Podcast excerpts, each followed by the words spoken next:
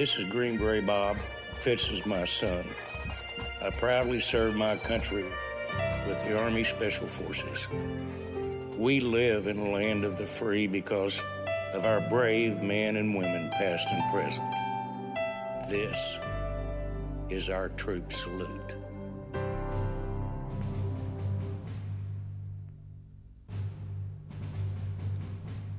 Wednesday's Freedom is brought to you by the proud men and women who serve and who have served our nation. And the experience a soldier has in war can be exciting or terrifying. The experience can be tedious or it can be fulfilling.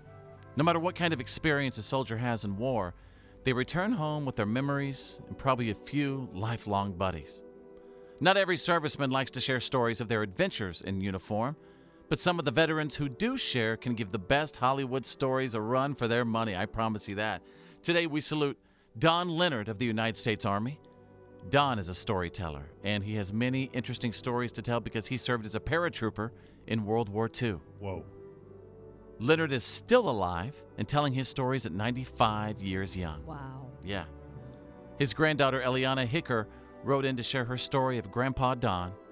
And Ellianna says that Grandpa Don always tells his stories as an adventure. he was shot once during a jump over Europe and earned a Purple Heart.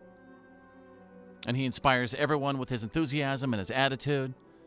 Ellianna says that Grandpa Don is the last grandpa she still has, and that he means the world to her. Don Leonard is among the last of the greatest generation. He's one of the few people who can give a firsthand account of that war and that time that shaped the entire world. Telling his stories, his exciting adventures, is the best way that he could share this knowledge with the next generations, and we thank him for it. So today we salute Don Leonard of the United States Army.